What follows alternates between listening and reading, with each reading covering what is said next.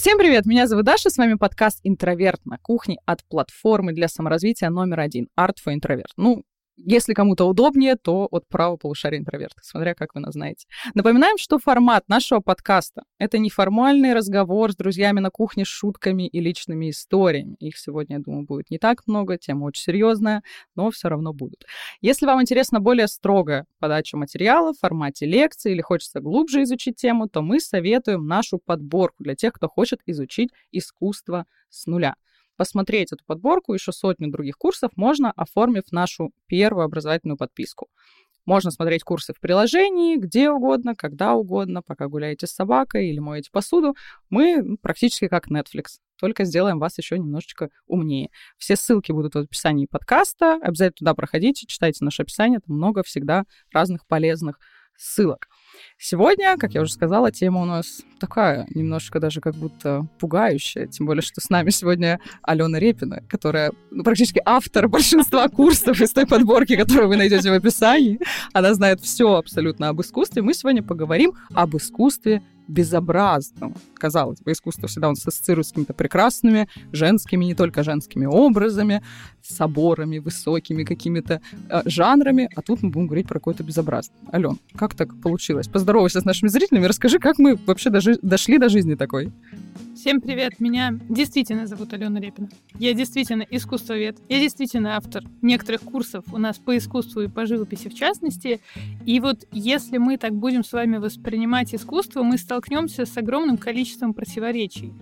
Во-первых, в каждую эпоху, куда бы мы ни обратились, настолько варьируется то, что называется прекрасным и безобразным, что проходит буквально сто лет, и вот уже все буквально встает с ног на голову и мы вдруг называем то, что раньше казалось нам вообще недопустимым, просто верхом развития эстетики.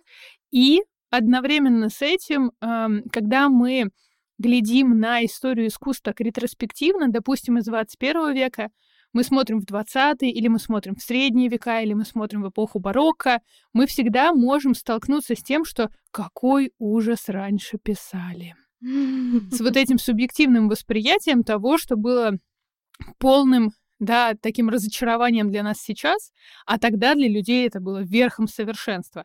И вот мы с вами сегодня будем говорить вместе с нашим потрясающим сценаристом, режиссером и лектором по кино Аней Макаровой, у которой, я думаю, что тоже есть что сказать на этот счет. Да, всем привет. Но если иметь в виду кино, то у меня скажем так, несколько более ограничен период, да, у нас тут не столетиями все отсчитывается пока, но тем не менее за сто с небольшим лет уже успели, успели тоже похулиганить в кинематографе и наснимать всякого безобразного, спорного. Да. Это, мне кажется, вот. есть отдельный, мне кажется, даже жанр таких тиктоков, где люди откапывают какой-нибудь жуткий, страшный фильм, показывают из него кадры и задаются вопросом, что это вообще такое? Тут а, тоже, что касается кино, с одной стороны, у нас есть, ну, буквально трэш-фильмы, да, и мы все, наверное, знаем такие прекрасные, э, скажем так, шедевры своего, своей формы, как, э, не знаю, человеческая многоножка или что-то в этом духе, да, то есть то, что очевидно является трэш-кино и было сделано как трэш-кино. А есть фильмы, которые все очень любят ругать за то, что они не морализаторский, скажем так, тоже вот одно из безобразного условно, то, что нам показали какой-нибудь условно хоррор страшный, там всем плохо, и там все умерли, и много вопросов возникает на тему, что это такое было, зачем это так было, и как бы... А, зачем, как это посмотреть в обратно, то есть как это рассмотреть и развидеть. И просто, кстати, забавно насчет личных историй, я помню, когда... Я еще очень редко комментирую что-либо в соцсетях, меня это было, наверное, раза три за всю историю историю меня из соцсетей. Ищите в социальных сетях три комментария Ани. Кто найдет, получит И первый, наверное, был как раз лет 14. Я в каком-то какой-то группе, посвященной искусству, писала под какими-то фотографиями а, что искусство должно нести доброе и вечное, а это не несет ни доброго, ни вечного. Как так? Слушай, Почему? мне кажется, все мы на каком-то этапе, возможно, страдали каким-то таким морализаторством, либо по-любому с ним сталкивались. Ну, mm-hmm. я уж представлюсь, раз уж я здесь. Еще раз, меня зовут а, Дарья Гунько, я культуролог, чуть-чуть философ, чуть-чуть того всего пятого-десятого. Я хочу, ну давайте, как обычно, пойдем сначала, пойдем с каких-то базовых вещей. Тут я вставлю свои пять копеек и передам слово дальше уже Алене. Вообще, я зацепилась за твою фразу о том, что представления о красоте, они меняются кардинально. Это действительно мы видим от эпохи к эпохе. И у нас же есть прекрасные философы, которые сидят и придумывают разные слова и думают, а что же они вообще значат, и где мы их вообще видим. И еще в античности у нас возникает сама категория прекрасного, и, ну, здесь, наверное, вспомним главным образом Аристотеля, потому что он предлагает нам очень классную концепцию, и она во многом определит всю античность. Он говорит о том, что красота — это конкретно измеряемая величина мы ее можем посчитать, это определенный порядок и гармония. И поэтому вот этот культ гармонии в античном искусстве, я думаю, во многом этим обусловлен, потому что задана такая философская рамка, что у нас есть конкретное представление о красоте. Как, Илон, это в искусстве в нашем древнем Слушай, ну здесь еще я, наверное, продолжу эту мысль чуть-чуть в другую сторону. А, есть э, очень интересная трактовка вообще античного понимания красоты через Платона. Единственное, что я не философ, поэтому я не претендую на то, что я правильно интерпретирую Платона. Никто не претендует, философ тоже не претендует. Мы сами не в курсе. Да, но мне очень нравится объяснять именно античное искусство и то, как оно выглядело и почему оно так выглядело через вот эту трактовку. Мне кажется, даже если она не максимально близка к истине и к тому, что имел в виду Платон, она зато хорошо все объясняет.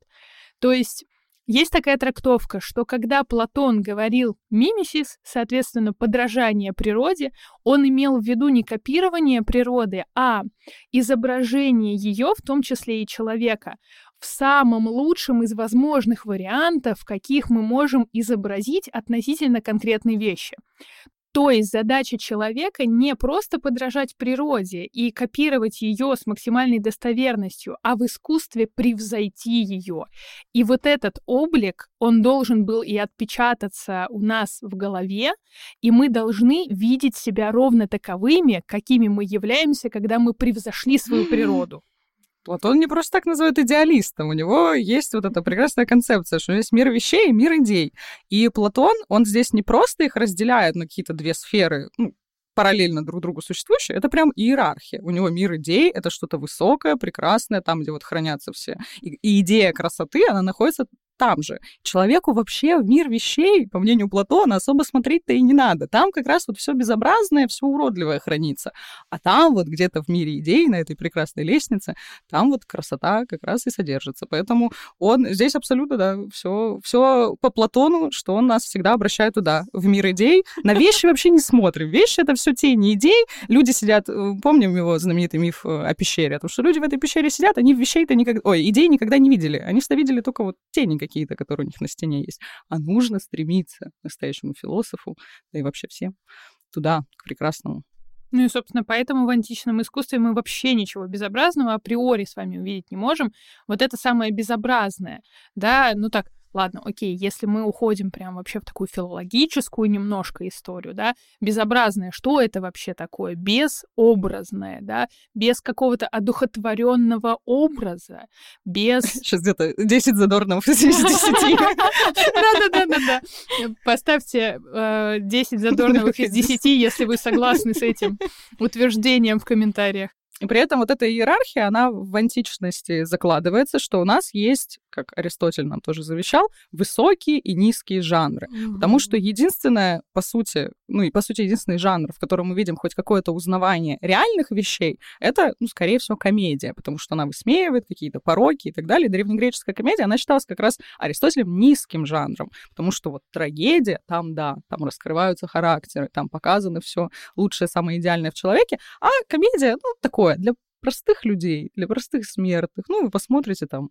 Дальше мира вещей подняться не можете. Ну, вот для вас вот такой Да, жанр. это все звучит достаточно снобски, скажем так, что ли, а, с точки О, зрения да. того, как э, у нас есть высокое и низкое искусство, да, а сегодня в эпоху уже даже не постмодерна, а мета, мета пост, да, мета, все вот это вот. Сегодня это все кажется уже таким действительно немножечко устаревшей концепции для многих, да, во всяком случае. Ну, постмодерн с этим и боролся, потому да, что да, вся да. европейская культура, она была построена в этом расслоении элитарного и массового, потом пришел постмодерн, сказал, вы видели, к чему мы вообще пришли со своим этим расслоением? Давайте как-то пересоберем все эти процессы, сделаем плоско. Но, тем не менее, если так просто пообщаться. Ну, у меня есть э, знакомые, в принципе, немало, я думаю, у всех есть, может быть, люди чуть более старшего поколения, которые росли еще не в это вот, э, не знаю, там, до кино Квентина Тарантино хотя бы и так далее, а, которые как раз-таки очень разделяют, на самом деле, все еще э, эту позицию того, что вот искусство, оно, оно обязано быть прекрасным именно вот а, так понятно прекрасным. То есть а, даже какие-нибудь картины Пикассо многие считают уродливым искусством, да, тем да, самым. Любой, любой какой-нибудь, ну, любое искусство, которое не похоже на, не знаю, романтизм, реализм, все сразу какое-то на не эпоху очень... Возрождения. Да, на эпоху да. Возрождения, да. может быть. Что же такие за страшные у женщины у, пост, у постмодерна есть очень классная такая штука, что он не стирает модерновые представления. Нету такого, что пришел постмодерн, и все, и теперь все слились в одном едином экстазе, смотрят только Тарантино и только постмодернистские произведения. Там остаются приметы модерна, постмодерна, то есть он же все включает, да, он да, же да. не может стать теорией всего просто по определению. И вот у нас возникает в европейской культуре вот этот образ потому что ты сказала про э, искусство возрождения, и оно же возрождает во многом же вот эти античные идеалы, ну, на новом уже этапе, понятное дело, что это не, не прямой перенос, а уже это но, новый этап развития искусства. И вот это, по крайней мере, это кажется, вот с прекрасным, таким прекрасным, идеальным и ассоциируется. Именно почему-то вот этот период. Ну, во-первых, потому что первые историки искусства, которые стали, собственно, в XIX веке, в частности, там тот же Ахим Винкельман, который считается основателем нашей науки, но вообще он не совсем искусствовед, он именно знаточеством занимался, то есть он больше... Это немножко другая область знания, как бы, да, его больше можно отнести к антикварам, чем именно к теоретикам, я бы так сказала. И вот он, когда писал свою первую историю искусств, э, соответственно, древности, он писал как раз об античности, переоткрытой художниками эпохи Возрождения и на основе раскопок, которые производились уже в XIX веке. То есть, если мы бы с вами отправились, например, в ту же эпоху Возрождения, скорее всего, никакого конфликта мы бы с вами не нашли.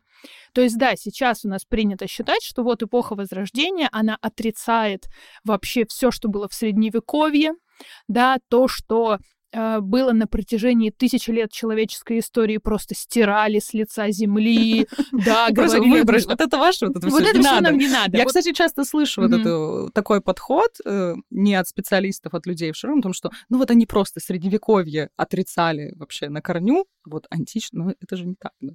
Слушай, даже некоторые специалисты так uh-huh. говорят, но всегда важно замечать, что это с оговорками, с очень большими оговорками. Мне очень нравится у потрясающего специалиста по искусству эпохи Возрождения, у Лосева это было, uh-huh. что эпоха Возрождения, она обращается, знаете, как вот такой подросток, которого родители дома не понимают, вообще гнобят, заставляют. Ну, да, это, это я уже со своими добавлениями. Лосев прям так не писал. Лосев прям так не писал. Это, это чтобы вам образ более яркий сделать. То есть вот эпоха Возрождения такой подросток, который обращается за помощью не к родителям, а к бабушке с дедушкой, потому что, потому что они его понимают, любят и конфетки дадут. Вот так же Возрождение поступает э, относительно античности, но не надо забывать, что из Средневековья они тоже очень много что берут. Родители тоже повлияли. Родители тоже повлияли. И все-таки родительская фигура, как мы знаем из психологии, Она гораздо более значительная. Ты пытаешься, э, скажем так, открыто вроде выражать любовь именно к бабушке, тебя больше туда тянет, но настоящее это влияние... Сепарацию от родителей искусство возрождения не прошло до конца. Потому что что? Потому что не смотрели наши курсы про сепарацию. А посмотрели бы, прошли бы и были бы сепарированы. А вот у вас Неделю бы бесплатно посмотрели. Ну, мы же а открыли доступ на 7 бесплатных дней. Ну, у вас есть такая возможность. Не будьте как искусство возрождения. Проходите вовремя сепарацию. Вот. И, э, конечно, источником для огромного количества вот того, что мы сейчас можем с вами назвать безобразного, можно назвать именно средневековье. Если мы откроем с вами прекрасные часословы, которые индивидуально создавались, соответственно, для высокопривилегированных господ, вот такое вот слово у нас сегодня будет прекрасное, и всячески рассмотрим маргиналии на полях, те варианты и вариации сюжетов, образов и так далее, которые они и сами подрисовывали, и просто хотели, чтобы им нарисовали, и так далее, и так далее, мы с вами можем удивиться, насколько близко сплетается там вот то, что мы называем безобразным, низким, противным, жутким, и, казалось бы, высокое, светлое, чистое, возвышенное. В принципе, в Средневековье нет такого размежевания, поэтому э, сюжеты на сексуальные темы, даже на темы сексуальных извращений мы очень можем найти с вами в искусстве на постоянной основе. Сюжеты, связанные даже с религиозными деятелями, которые могут идти на очень страшные поступки в своей неправедной жизни и так далее, и так далее, и так далее. И казалось бы, зачем вот это все, вот зачем нам изображать неприглядное из своей окружающей действительности. Давайте вот порассуждаем, наверное, на эту тему. И при этом очень долго же средневековое искусство как раз изучали исследователи только вот то условно высокое. Да? Готику можно, потому что это высокие жанры и так далее. А вот то, что называется смеховой или карнавальной культурой Средневековья, ей, по сути, начинает заниматься только уже к 20 веку. Там Хейзинга пишет свою осень Средневековья и так далее. То есть именно подходить к этому как к серьезному феномену стали гораздо позже. А до этого это все было вытеснено, а при этом туда же попадает же фольклор, и туда же попадает огромное количество других феноменов. И здесь европейская культура, конечно, подавила все эти, то, что Фрейд называл потом низовыми там э, своими какими-то а, частями, тем более фрейдистская концепция потом очень активная была, то, что Ницше называл дионисийством, то есть все какие-то неприглядные вот эти стороны европейская культура подавляла, и только в 20 веке она вспомнила, что на самом деле у нее много всего есть. В других культурах, кстати, очень много где не так. Там фольклоры, все вот эти условно дионисийские мотивы, они вплетены вообще в саму ткань. Мне кажется, что вот этот интерес как раз он обусловлен теми событиями, которые происходят к концу модерна, когда человечество начинает все-таки замечать, знаете, такого слона в комнате, о том, что мы вот вроде тут все прикрыли, мы пытаемся быть такими эстетами, оставить нашу жизнь, из столько, э, которая состоит только из прекрасных образов, но тут уже начинает напирать. То есть тут уже такой эмпирический материал подходит, который постоянно открывают, начинают исследовать. И человек уже начинает понимать, сама концепция человека, во-первых, рушится, что он уже не такой прекрасный субъект морали. Нам Ницше пришел, сказал, ребят, Бог умер, и вы там тоже уже все на подходе. То есть и меняется подход вообще к искусству, к рассмотрению всей культуры, и тут мы узнаем, что у нас там оказывается вот эта эстетствующая культура европейская, это только вершина айсберга. Там есть куча всего интересного. А тут-то как раз и начинается многом узнавание, потому что человек, он себя во многом видит в этих образах каждом из нас живет ребенок, ему хочется как-то любопытно себя изучить со всех сторон, да, и даже вот в этом искусстве, условно, низовом, я вижу того самого ребенка, человека, внутри каждого человека, который хочет а, ну, как бы в самом-самом-самом грубом варианте, да, это просто какие-нибудь э, надписи на стенах, которые мы ну, до сих пор видим. То, что мы называем туалетным а, юмором. Да, да, да. А, чуть выше, да, и там на несколько ступеней выше. Вот, пожалуйста, какие-нибудь средневековые буквы в виде голых людей в самых неподобающих позах. да. Я изображаю букву Х. У нас, к сожалению, не видео-подкаст, но если что, я тут изображаю букву Х. Можете просто представить, да. А, и это абсолютно ну, а, опять же, может быть, сейчас немножечко в другую сторону уйду, но мне кажется любопытным сравнение вот на тему того, зачем это делали, да, а, почему это важно. Мы в этом нуждаемся также, вот в этом, в, в этой своей низовой природе, в каком-то осознании этой низовой природы, как и... А, вот про True Crime, то, что я люблю True Crime, очень многие а, какие-нибудь истории True Crime начинаются с того, что он жил в очень а, строгой религиозной семье, да, вот именно там католической, например. Фрейд вошел в чат. Выйти сублимация вытесненные мотивы. Где у нас все очень вот вот вот тебе высокое искусство, вот себе образы э, прекрасные, там Мадонны и так далее, вот это красиво, это правильно. А все остальное об этом не говорить нельзя, не смотреть нельзя, не читать нельзя, ничего нельзя. И мы, э, ну, в некоторых таких совсем патологических случаях э, мы имеем дело с человеком, которого в итоге, ну, как бы поехала крыша на этом всем. Вот, и в этом плане, если иметь в виду общее, как бы, да, общечеловеческую какую-то историю, э, это попытка как-то проработать проработать вот эти свои низовые, не знаю, мне кажется, а, у нас нет инстинктов как таковых, да, но то, что нам хочется, тоже... Хочется комментарий психолога, знаете, типа, почему конкретный человек. То есть мы здесь скорее сегодня не будем обсуждать именно психологические аспекты, ну, просто потому что у нас нет должного образования, нету с нами прекрасной Сони, передаем Соне привет и ждем ее снова на подкастах. А, а мы будем больше, наверное, да, сосредоточимся именно как культуре, в искусстве эти процессы все происходят. Предлагаю по чайку. У тебя, Ален, есть какой-то, я не знаю, может быть, в искусствоведении есть какой-то подход или какая-то, может, теоретическая концепция, почему вдруг вот образы какие-то безобразные образы, хочется сказать. Как избавиться Образы от безобразного образа безобразного? Если Ну, начинают насчет образов безобразного соглашусь полностью с Аней насчет религиозности, в принципе, поскольку мы, вспоминая тот же самый 14, 15, 16, 17, 18 века, мы говорим об академическом искусстве, которое очень часто в европейской традиции, ну, практически повсеместно служило именно для того, чтобы человек переживал через э, религиозную сцену катарсис, то там и будет показываться божественное проявление, естественно, поскольку это важнейшая часть религиозного культа, через самые лучшие, прекрасные, идеализированные, конечно, ну, как бы воплощения, потому что нельзя...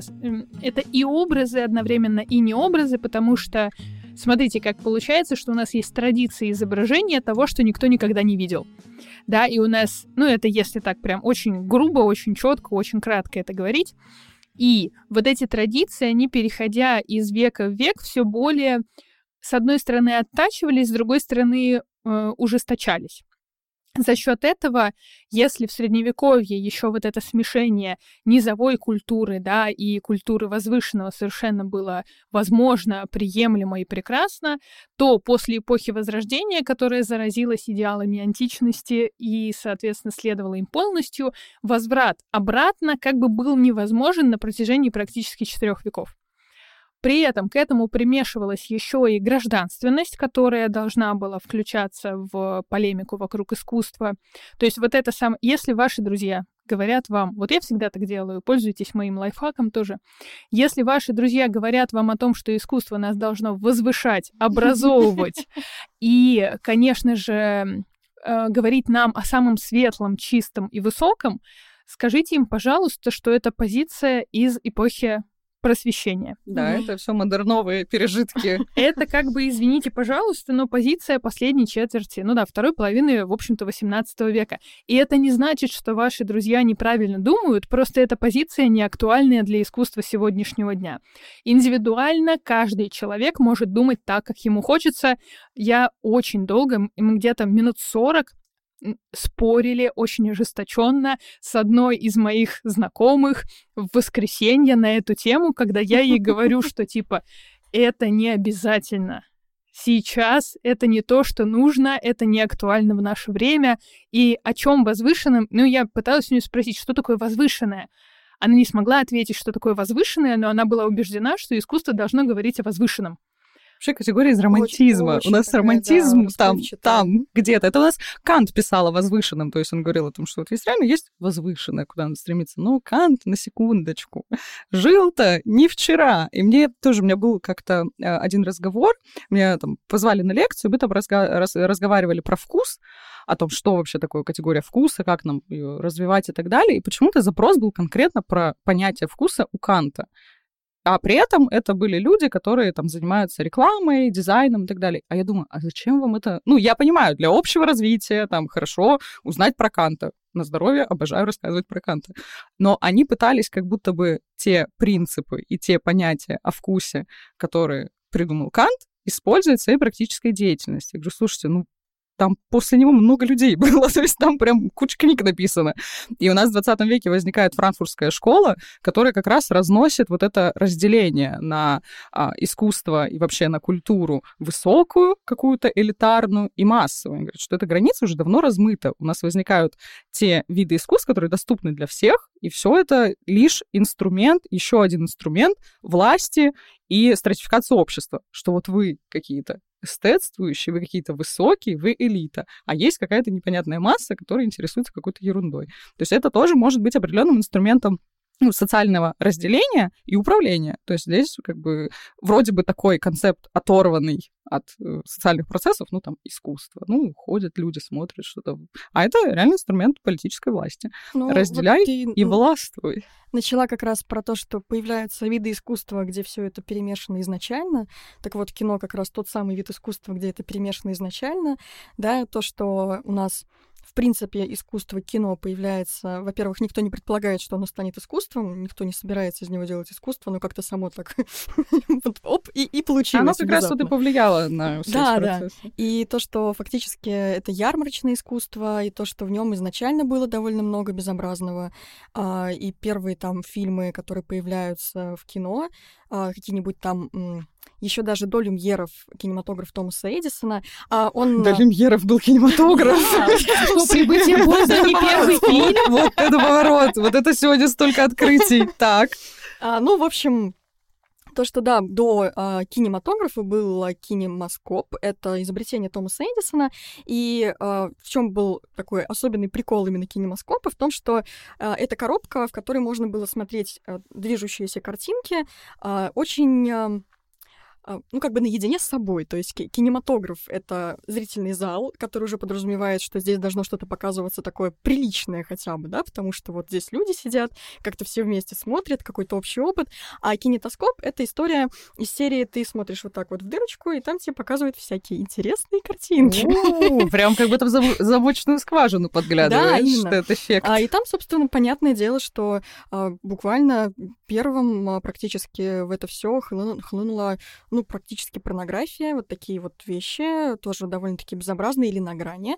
То есть э, людям все это было очень-очень и очень интересно, естественно. Есть, э, к слову, замечательный фильм, любимый фильм самого Алексея Балабанова, во многом про это, про уродов и людей, mm-hmm. где он О, это а, изучает как раз-таки, да-да-да, вот эту вот историю такого больного немножечко начального кинематографа. Но это такая же часть его а, истории, совершенно безусловная и как сказать, ну, никуда ее не выкинешь, то, что и такое снимали, и с этого, собственно, во многом все и началось, потому что...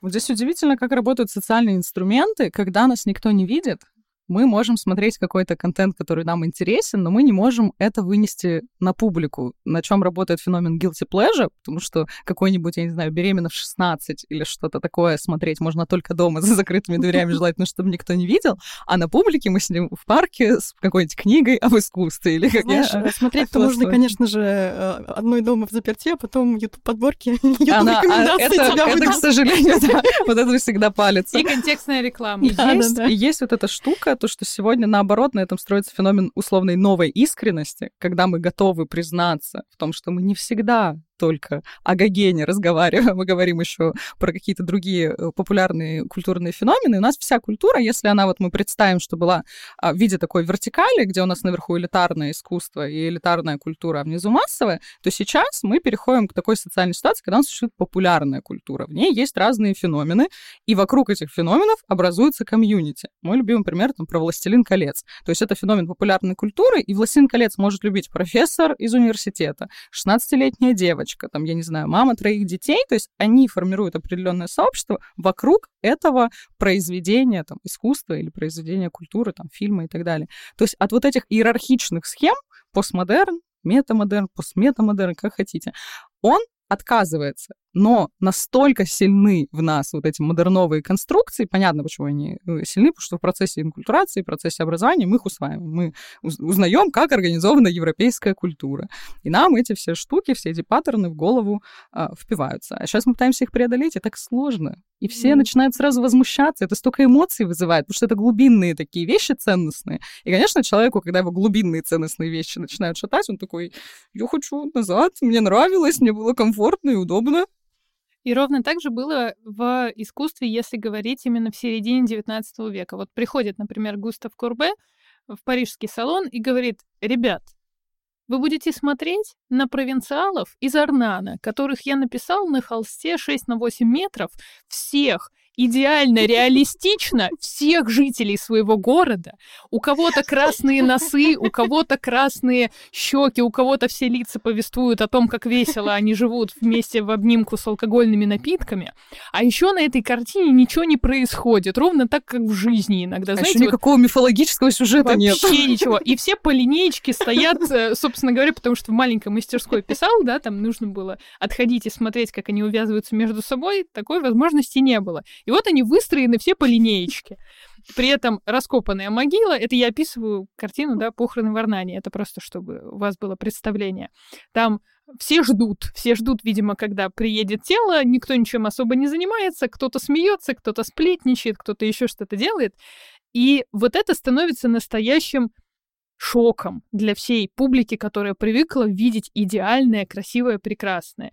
И даже в эпоху рококо, соответственно, в конце XVIII века у нас крестьянин с пастушкой выглядят так, как будто бы их лучший парижский кутюрье одевал, и это просто, ну, вообще не мавитон ни разу. Так все пастушки и крестьяне у нас и ходят.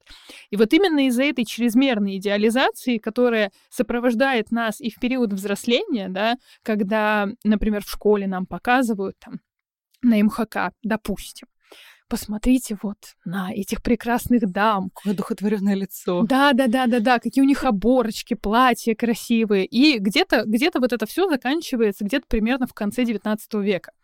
То есть, да, и нам не говорят о том, что потом были хорошо. Кому-то говорят про авангардистов, но, как правило, все заканчивается передвижниками. И все. Да, на этом искусство у нас закончилось. А потом вот эти люди, выросшие на таком подходе, что нам нужно смотреть только Брюлова и Айвазовского в целом, они приходят в музей там 20 века или в, в, на экспозицию современного искусства и говорят, что это все безобразно, а это все просто не похоже на то, к чему они привыкли. Угу. Просто непривычно. То есть здесь, если непривычно был, непривычен был реализм, который сейчас нам кажется прекрасным вообще искусством, каким-то ну, отлично нарисованные люди. У них есть нос, у них есть глаза, они похожи на людей. И мы так узнаем, да, красиво, красиво написано. А потом уже искусство 20 века, оно врывается. Нет, ну, я, мне кажется, самая популярная фраза, которую я слышу от людей, которые не в контексте искусства, когда они приходят в музей современного искусства, это «Не, ну мой сын также нарисует». А да, что? Ну, Или да, я да. также нарисую.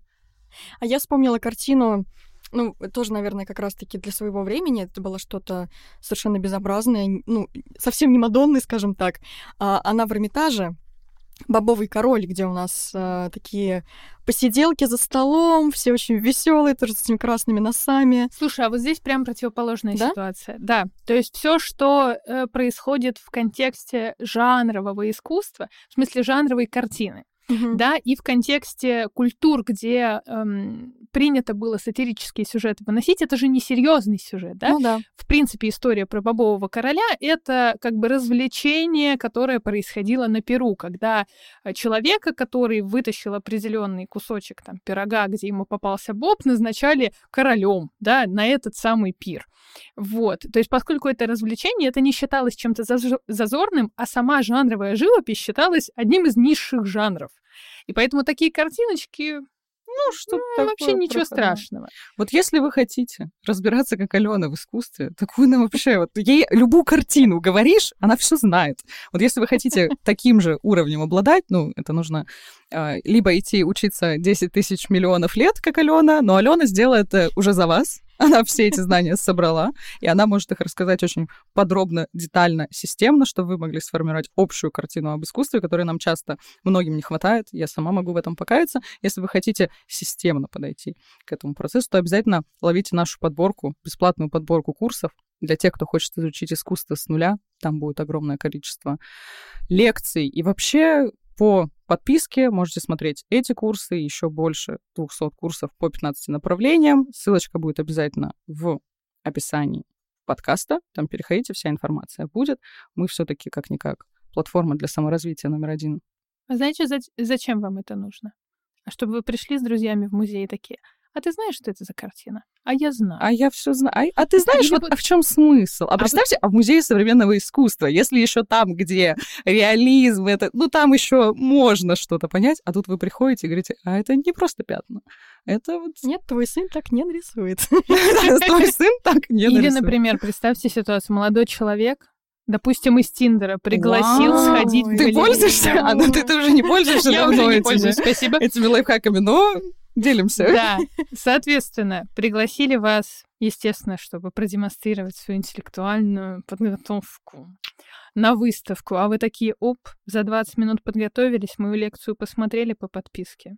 Даже платить не обязательно. Но это если вы хотите нас поддержать, чтобы мы дальше получали зарплату и записывали для вас подкасты и курсы. А так вообще неделю бесплатно посмотрите. Там, уп, 20 минут потратите, к свиданию готовы. Ой, за неделю можно столько всего посмотреть. Да, Вы бесплатный доступ. ко многим свиданиям в ближайшие полгода. Оформляете подписку, можете сразу же ее отменить, у вас там спишется вот эта условная сумма, чтобы карту проверить, и А, потом будете бесплатно все смотреть. Насчет э, мы просто как-то так или иначе.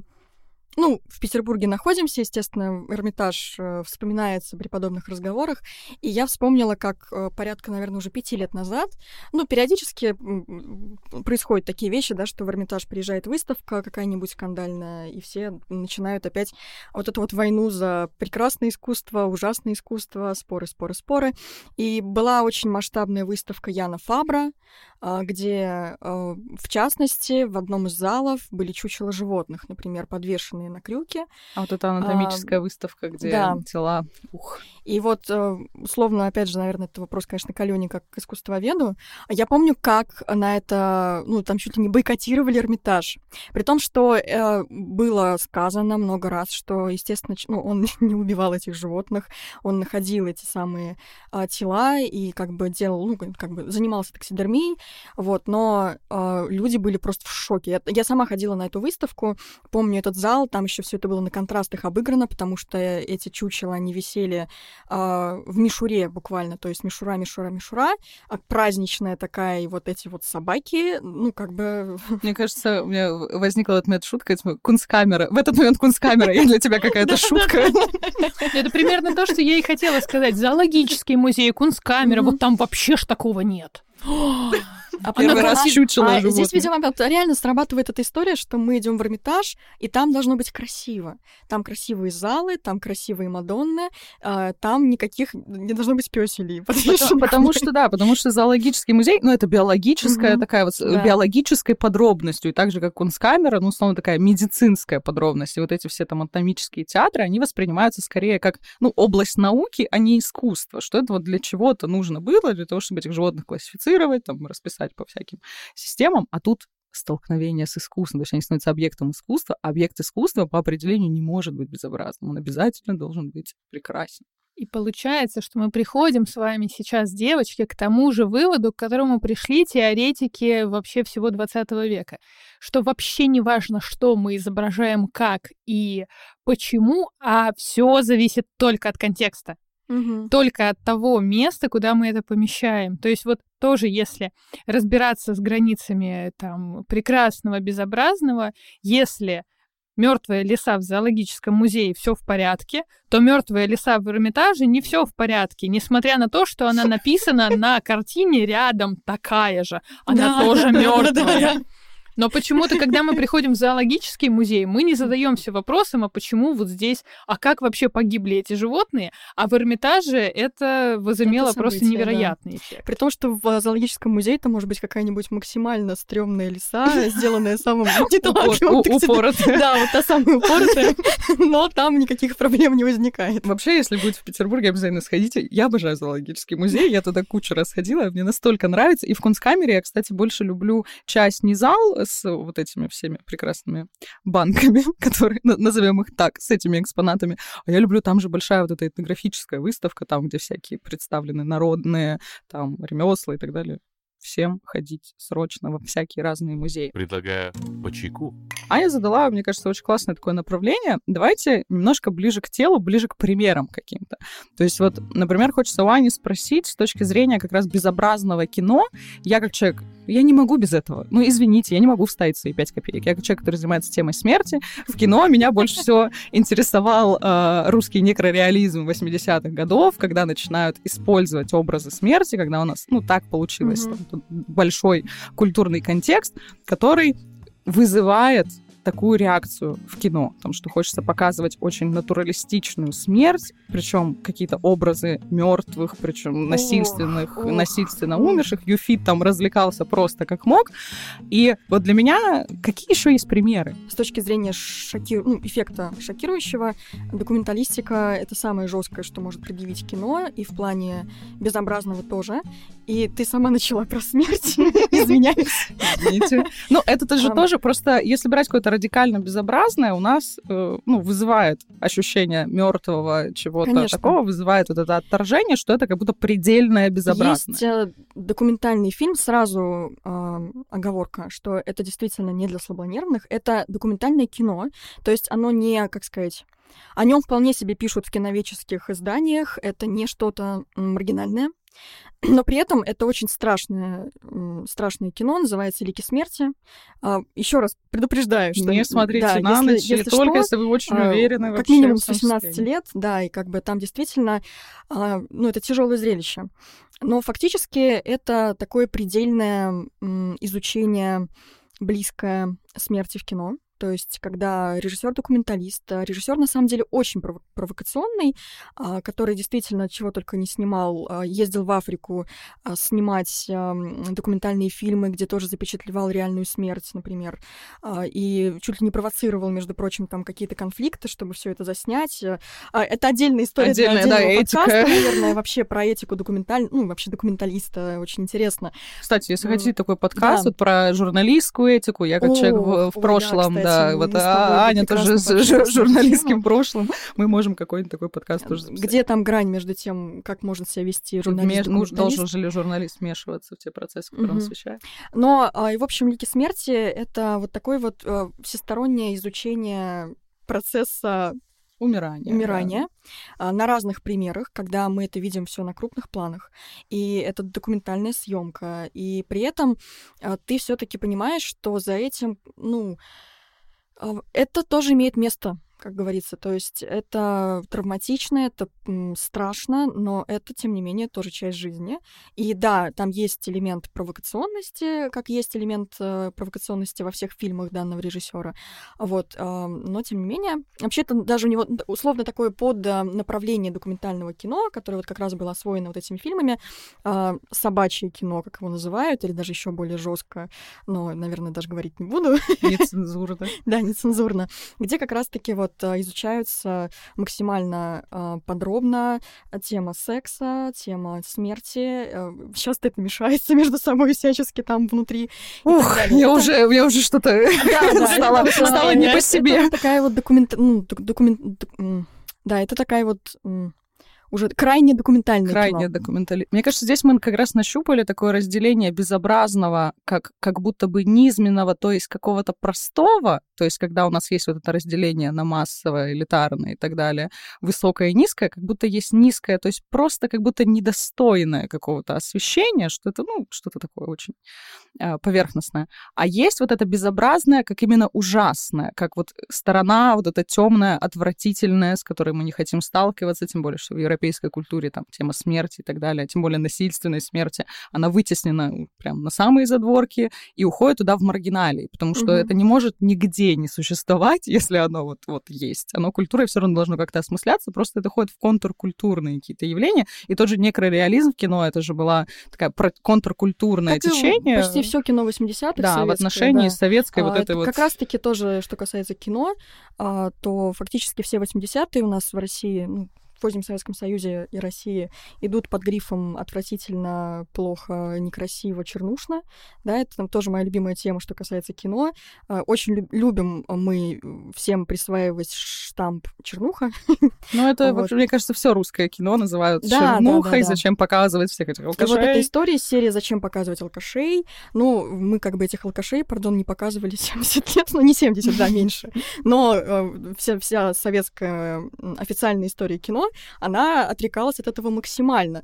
А, говоря, опять же, про какие-то вещи прекрасные и ужасные, да, а, тут, конечно, можно много аналогий провести с э, искусством, начиная от, э, условно, там, даже еще не советского, а, например, золотой век Голливуда, когда у нас все максимально прекрасно. Вот ничего некрасивого в кадр попасть не может по определению. Прекрасные актрисы, которые отсвещ- а, освещены прекрасно.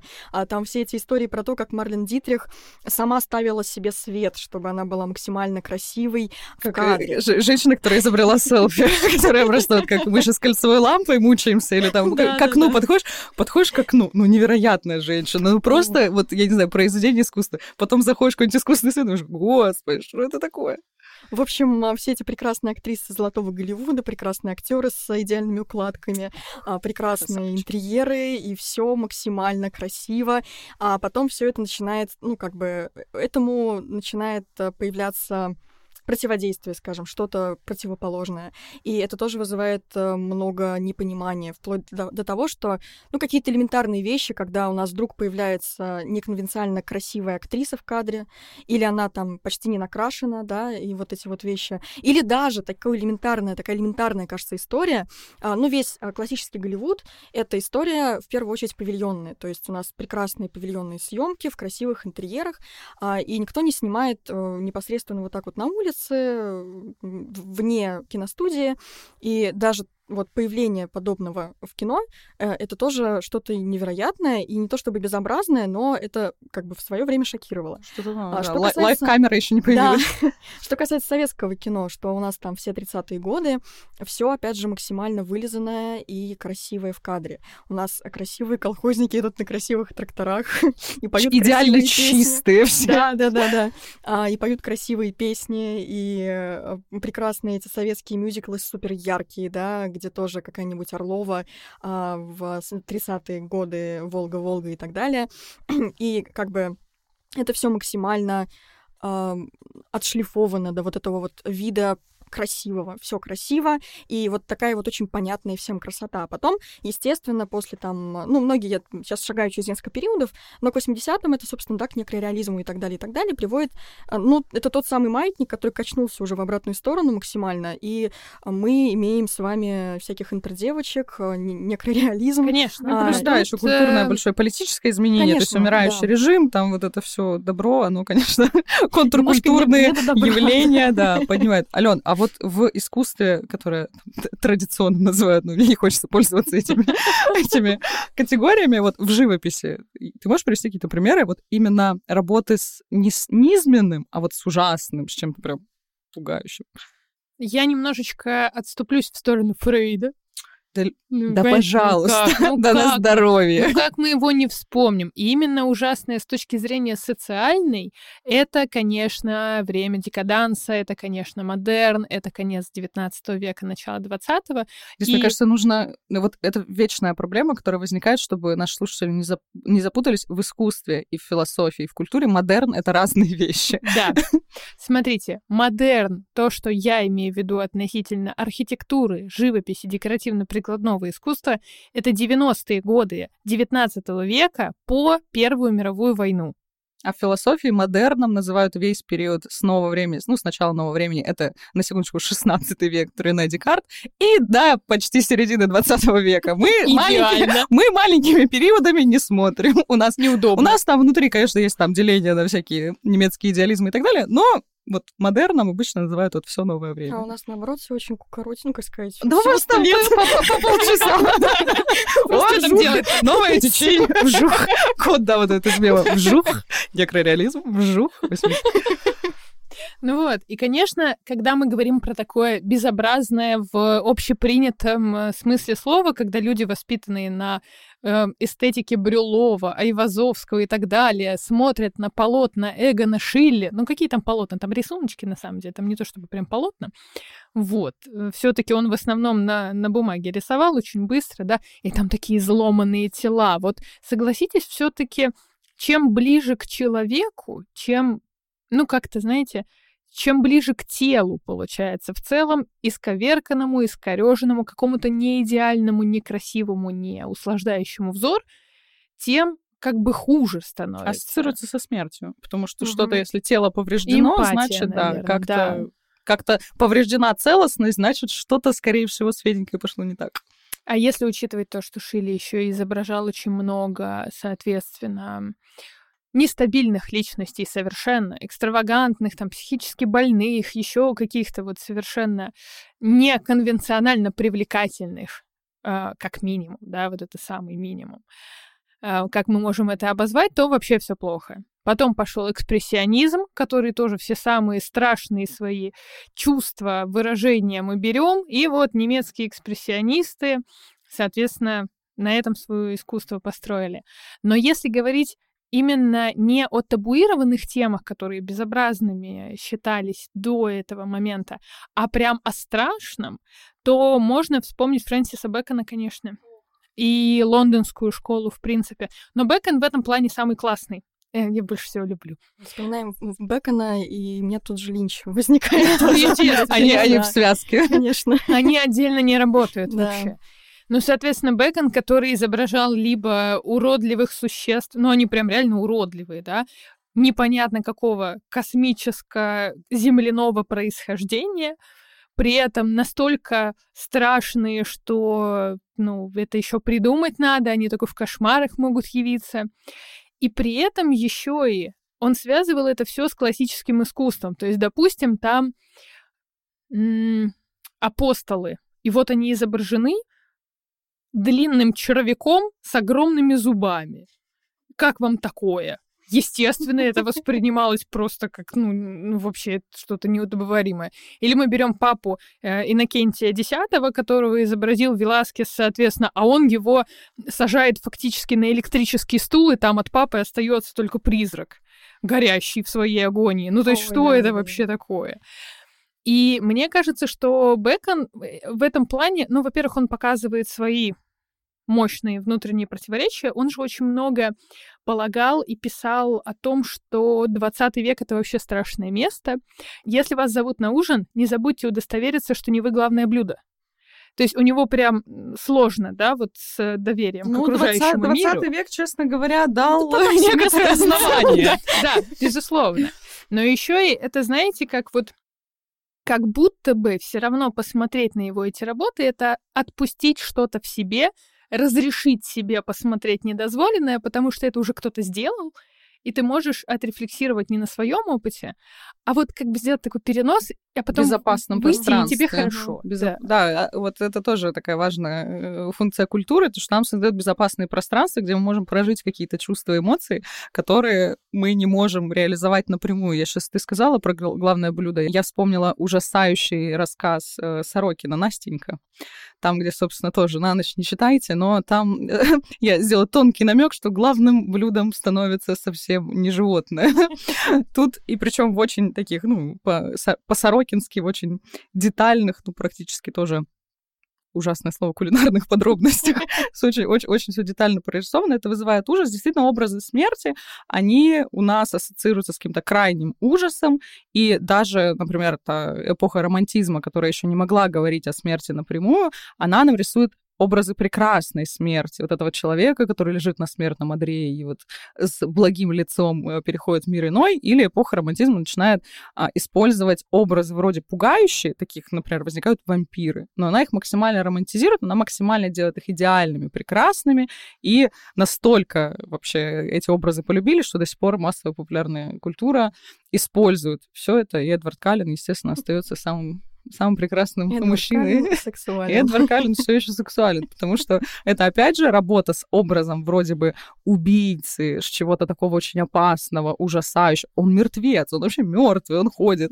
Но при этом мы наделяем его максимально прекрасными чертами, чтобы он вот был какой-то супер красивый, для того, чтобы нам это не казалось прекрасным. И образы вампиров, зомби и так далее в массовой культуре живее всех живых, как бы это ни звучало. Ну, в кино, конечно, действительно главным последователем последователем Бекона самым известным культовым является Дэвид Линч. Он очень любил этого и любит а, этого художника. Ну, не только, он там кого только... Ну, вообще у него же изначально художественное образование, поэтому он, конечно, в этом очень хорошо разбирается. И все знают Твин Пикс, а, все, наверное, знают даже Малхолланд Драйв, хотя, может быть, не все смотрели. Но, а, конечно же, его голова ластик, если говорить про безобразное, пугающее, отталкивающее кино, то вот это менее, скажем, радикальный э, пример, намного менее радикальный пример, чем документальные лики смерти. Или еще, кстати, из э, тоже кинематографа есть э, совершенно потрясающий режиссер э, из Чехии. Его зовут Ян Шванкмайер. И это тоже совершенно такой очень интересный опыт э, э, встреча с таким нетипичным кино, не то, что мы привыкли видеть там в кинотеатрах, э, да, требует, наверное, какой-то подготовки, но, опять же, мы все знаем Алису в стране чудес, да, у нас есть красивая Алиса в стране чудес, например, от Диснея. И вот там у нас красивая девочка в красивом платье, красиво путешествует по всяким красивым э, задним фонам и так далее. И это вот то, что мы привыкли.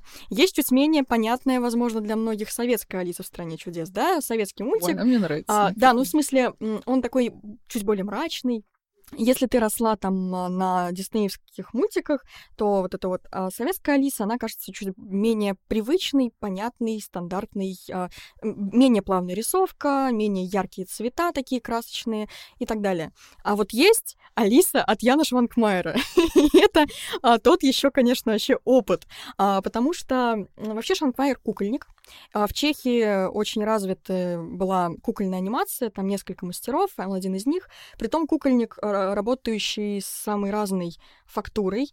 А у него не куклы даже как таковые, он делал куклы из... Ну, собирал кучу-кучу вещей, и анимировал эти Мне вещи. Мне кажется, вообще куклы это довольно, вот для меня да. лично довольно уже криповая какая-то вещь. Вот я пластилиновых этих мультфильмов в детстве боялась, и вот всякие вот эти Я до сих пор не могу на это спокойно Тут, наверное, та же самая зловещая долина, ну, вся эта история с куклами, то, что они как бы похожи на нас, но не совсем, и вот... И причем чем больше они антропоподобные, тем больше они нас пугают. То есть вот эта вот схожесть с человеком, она...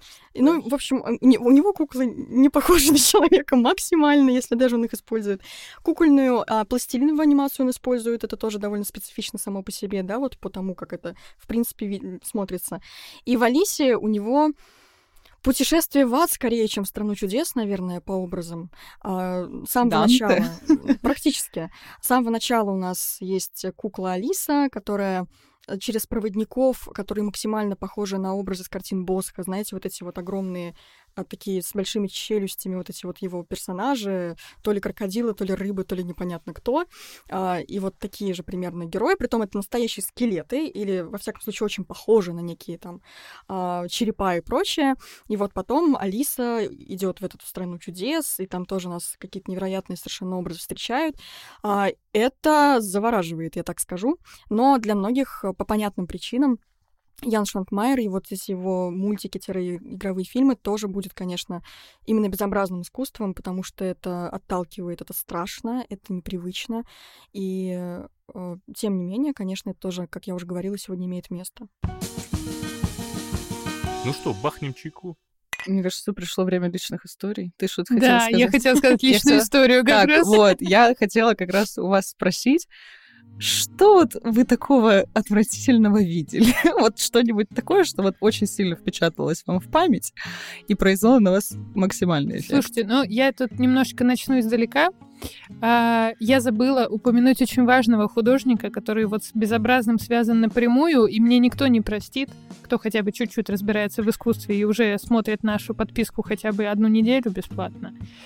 Соответственно, что я его не упомянула. Это Франциско Гоя, конечно. И его черные рисунки или черные картины, как они называются. То есть тут, конечно, подход несколько иной. У него не было задачи изобразить ужасное, сумасшедшее, там, демонов и кошмары ради того, чтобы их изобразить. Действительно, есть ощущение того, что он их изображал, потому что он их видел.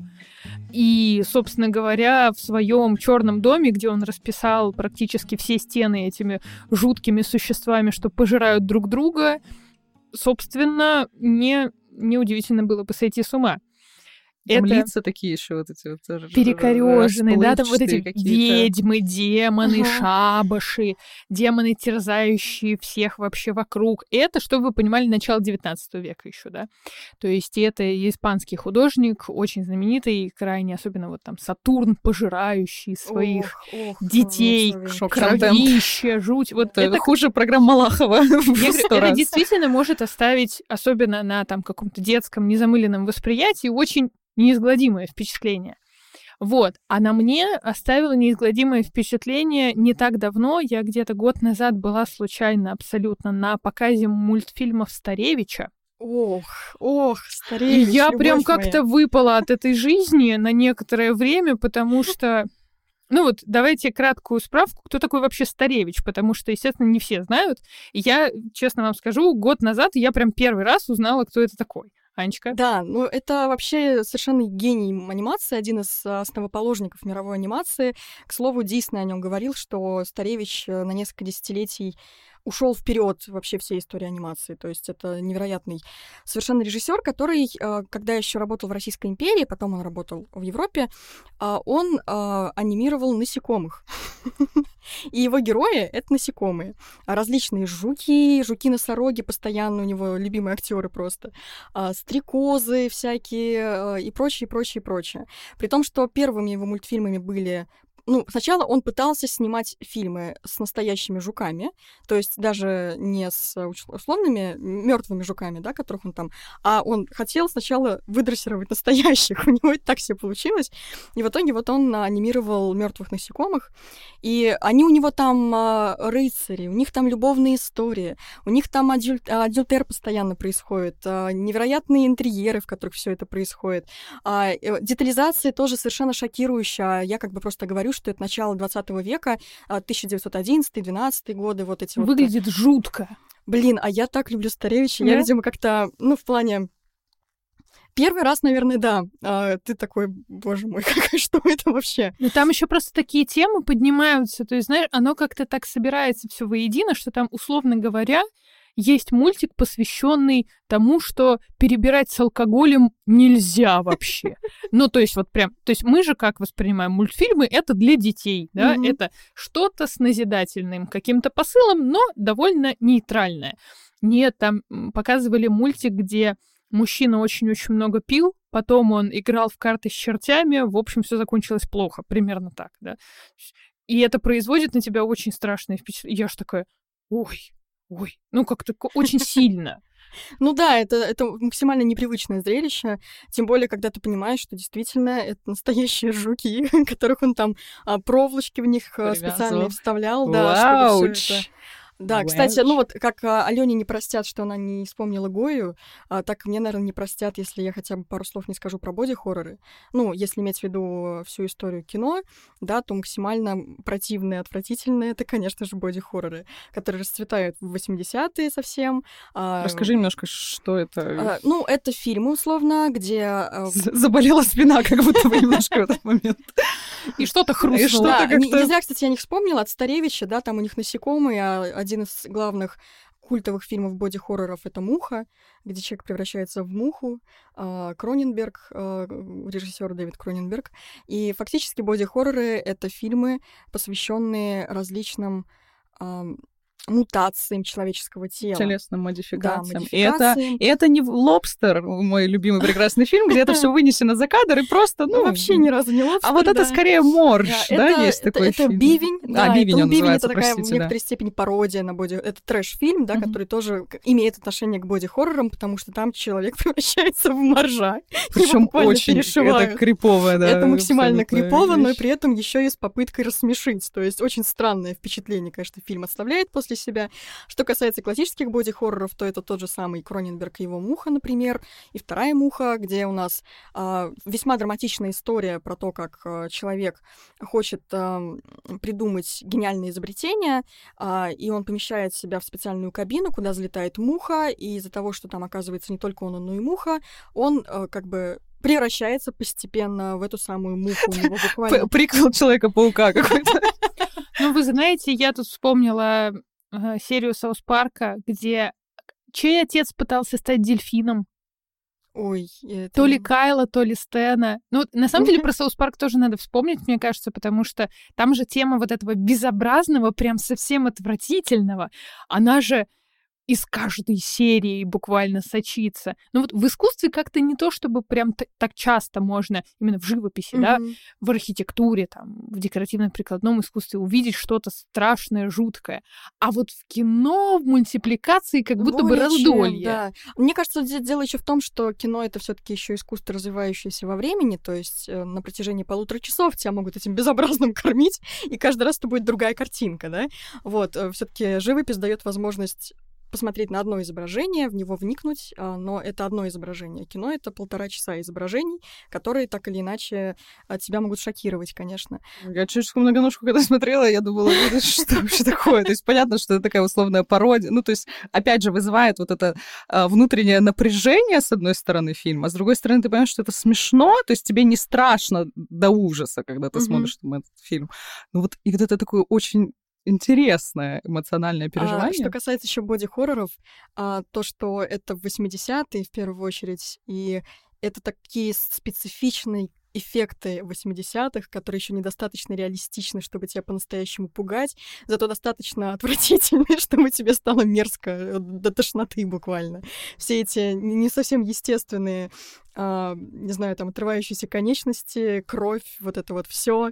А, и как раз-таки, как это в «Мухе» сделано, как это сделано в еще одном культовом фильме «Нечто», тоже 80-е, где на станции на далеком севере ну, как бы попадает э, некий инопланетянин, который всех там пожирает, и он может при этом принимать облик человека, и там люди пытаются понять, кто из них, собственно, ну, как в мафии, знаете.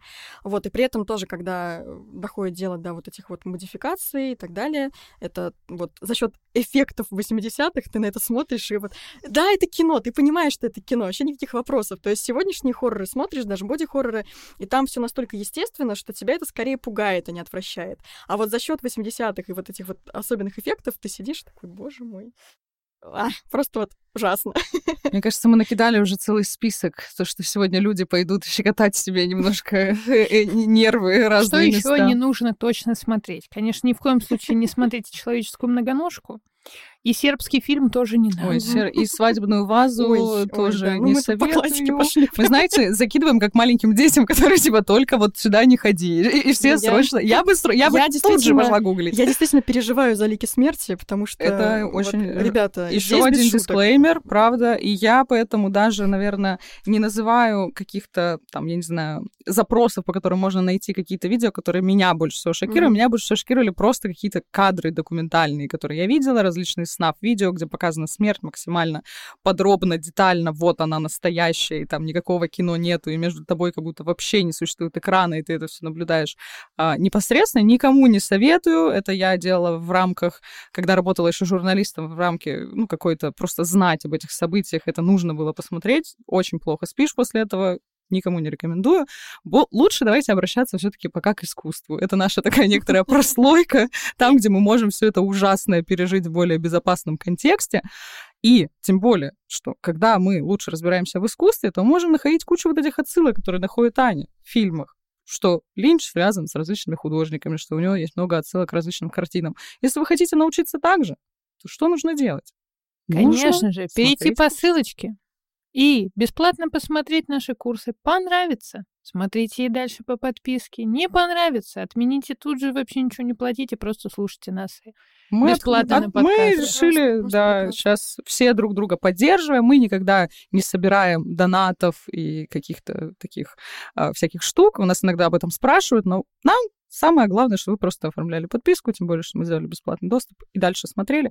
Если вам захочется нас поддержать, чтобы мы могли дальше продолжать работать, писать подкасты, видео на YouTube и так далее, то просто поддерживайте нас тем, что оформляете подписку.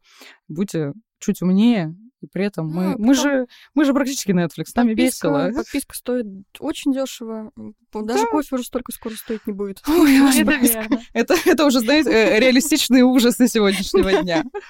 Как-то я бы, наверное, подытоживая наш сегодняшний разговор, знаете, как его закончила, что вообще то, что мы называем безобразным, это настолько индивидуальная штука, что даже не просто от эпохи к эпохе, а от человека к человеку одно или другое будет неприемлемо, просто исходя из его ценностных характеристик. Условно говоря, я могу я не могу, но я могу вообразить, что я могу быть другой версией себя, спокойно посмотреть какой-нибудь там сербский фильм, и с моей хрупкой душевной организацией ничего не случится. Но может быть э, человек, который увидит Рубинса в Эрмитаже и скажет, какой кошмар, это просто безобразно, вот этот целлюлит у них. И это очень попадет в этого человека, например, потому что у него болит где-то, да, вот в этой области. Это точно все индивидуально. Вы обязательно пишите нам в комментариях, что вы видели такого безобразного, Давайте составим свой антисписок, что никому нельзя показывать, Да, и знаете, все это точно посмотрят. запретная такая штука, потому что тиктоков мы снимаем по этому поводу, Аня будет делать обзоры на все эти смотрите «Лики чудовищные смерти», на все эти чудовищные вещи. Спасибо большое, что нас смотрите, слушаете. Мы есть на абсолютно всех подкаст-платформах. Обязательно слушайте наши подкасты, подписывайтесь на наши а, социальные сети, подписывайтесь на нас везде, ставьте нам лайки, пишите обязательно комментарии. Девочки, спасибо вам большое за такой классный разговор. Спасибо, спасибо вам. Очень, по-моему, получилось супер содержательно. Получилось безобразно. Получилось довольно-таки ужасно. Ужасный подкаст. Спасибо. Пока-пока.